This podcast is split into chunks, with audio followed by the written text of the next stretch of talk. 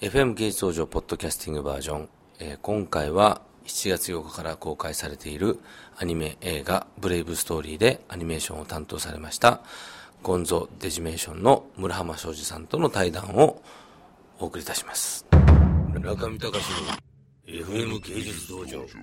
結構ブレイブストーリーはもう、じゃあ社内的にも力入魂の作品なんですか、入魂ですね。ど、どの辺が今までの作品とその、違うというか、そうですね。ままず1分あたりの制作費が違います。はあ。はい。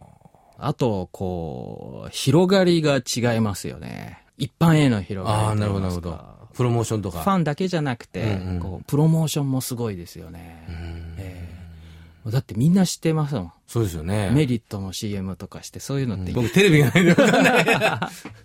メリットの CM とか、もうすごい、あの、ミノモンタさんのこう、なんかクイズミリオネアのね、うん。やつでこう、ファイナルアンサーとかっていう、かこうね、ミノさんと、ブレイブストーリーの主人公の渡るくんの掛け合いとか、ファイナルアンサーえーやってんの？えーみたいな、えー。ええうーんとかで考えて、ファイナルアンサーって言われて、すごいこう、うーんって考える渡るくんとか、そういうのすい。ごいですね。そ、ええそこまでプロモーションやってらっしゃるんだ。えええじゃあもうめちゃくちゃヒット間違いない状況まで来てるわけですね。そうなってくれることを祈りつつ、まあ今日は初日なんで、うん私たちも並ぶという。ええあの、銀色の髪のアギトっていうのが初めてなんですか？あれ、そうですね、一劇場版では。本目の映画ですね。うんはい。あそこの時とブレイブストーリーまでの間っていうのはなんか違いとかあるんですか？そういう。すっごい違うんですよ。すっごい違う。ええ説明難しいんですけど、ブレイブストーリーはですね、ブレイブストーリースタジオっていうのを分けたんですよ。ほーそれは、こう、理由はいくつかあって、銀色の髪のアギトをやって、こう、いろいろ分かったことなんですけど、うん。テレビシリーズと劇場映画って同じところで作っちゃいけないんですよね。へえ、うん。それは、あの、こう、スタッフの考え方だとか、うん。文化だとか、うん。もうすべからくが劇場映画とテレビアニメーションって考え方が違うんで、それをね、ふ同じ隣り合わせで作るとですね、うん。こう、すごい弊害が起きちゃうんですよ。それで別々のところで作って、だから、はい。ひあのテレビアニメーションっていうのは、うん。こう、スケジュールが区切られてて、はい大量の物量があって、うんそれをこう、いかにしてこう、えーうまく回していくかっていう。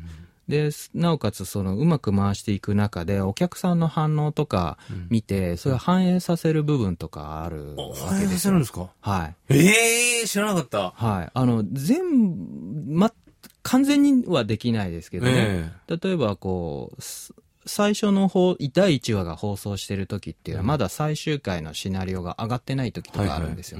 そうすると、その、こう反応を見ながら、お客様の反応を見ながら、うん多少その、えー中身を、こう、中身にそのお客さんの反応をね、入れていくってことが可能なんですよね。へえそうなんだ。うん。で、そういったこう、ライブ感があって、うんこう回転が速いテレビシリーズに対して、うん劇場映画ってすごく先のことがあって、その、お金に関しても規模に関しても画面密度とか情報量に関しても、巨大なものを扱って、これ言うとなんかこう、みんなね、劇場映画って言うとこう、ちょっとルナティックになるんですよね。うん。何ですか、ルランテなんかね、おかしいんですよ、言うことが。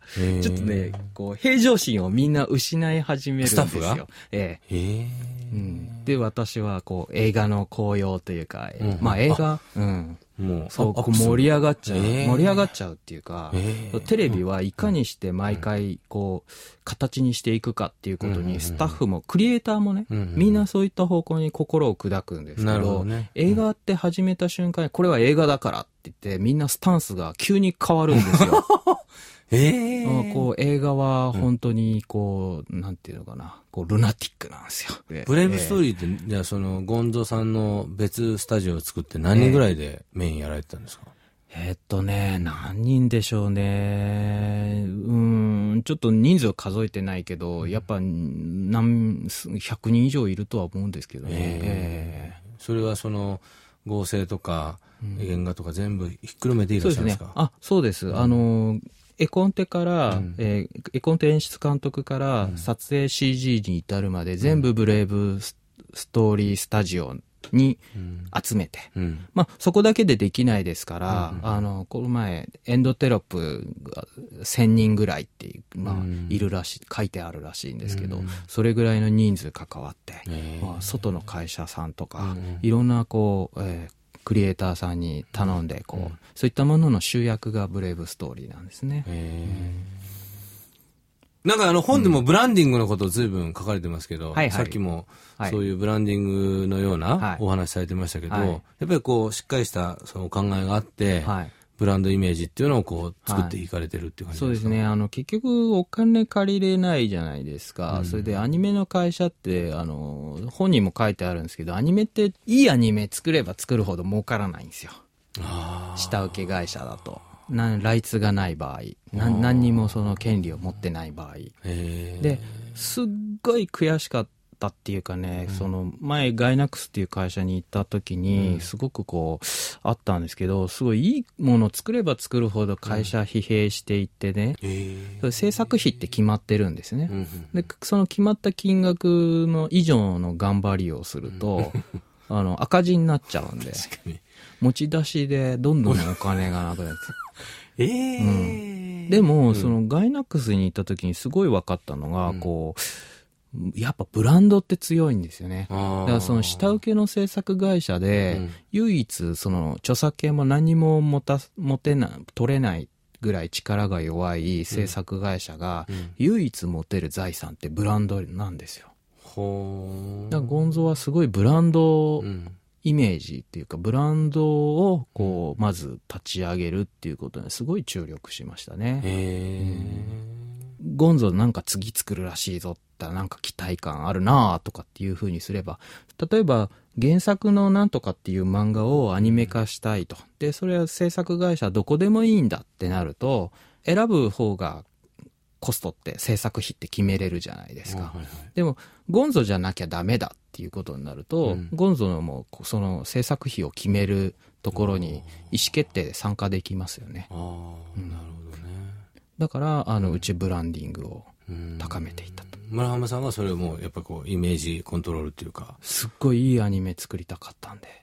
で、テレビのアニメの見積書を作ってた時に、すごい気がついたんですけど、テレビアニメ作ったことなかった時にですね、見積書書いてて気がついたのは、あの、テレビアニメの制作費って、本当に必要な金額の約半分で作ってるんですね。ええうんこれ主観ですよ。うん。まあ、すあの、素晴らしくいい作品いっぱいできてるから、ん言い切っちゃうのもなんだと思いますけど、私の主観だと、本当に必要な金額の半分でテレビアニメって作られてるんですよ。うん。まあ、その、市場性とか全く無視して、その、結局、物の値段って決めるのは、需要と供給じゃないですか。だから、需要がないところで値段って決められないけれども、良心的な作品を、こう、常に、てえーこえー丁寧に作り続けようと思うと、私が経営者と、社長として欲しかった金額っていうのは、ふ普通の制作費の2倍なんですよね。うんで、じゃあ、そのお金をどうやってこう、えー手に入れるかとかっていうことをすごく真剣に考えてて、いいアニメ作るためにどうやってこうより制作費を、えー集められるのかっていうことを考えたときに、じゃあいろんなところにこう拡散していってる利益だとか、その、やっぱりこう、意思決定に参加しないから、とにかくこう、一番安く作ってくれるところに出しちゃえ、みたいな、そういうこう、意思決定の流れじゃない、自分がその政策の意思決定に関われたり、ビジネスだとか、事業っていうことに関われると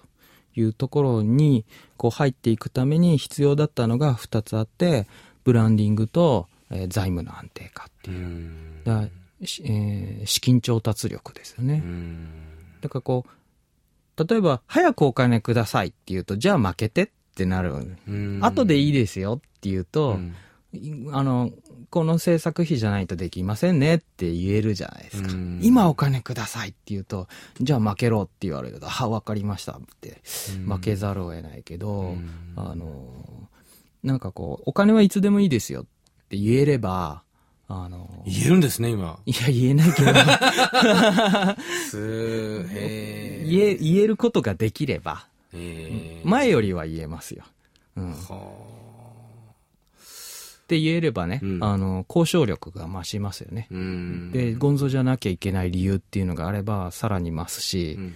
自分でお金集めて自分で事業を組めれば、うん。よりその制作費のとか事業とかの決めていくっていうことが自分自身で決めていけるとうん。いうところでお金を使ってうんすごい作品作って、うん。えーすごいいっぱいのお客さんに見てもらってうん。感動していただくと。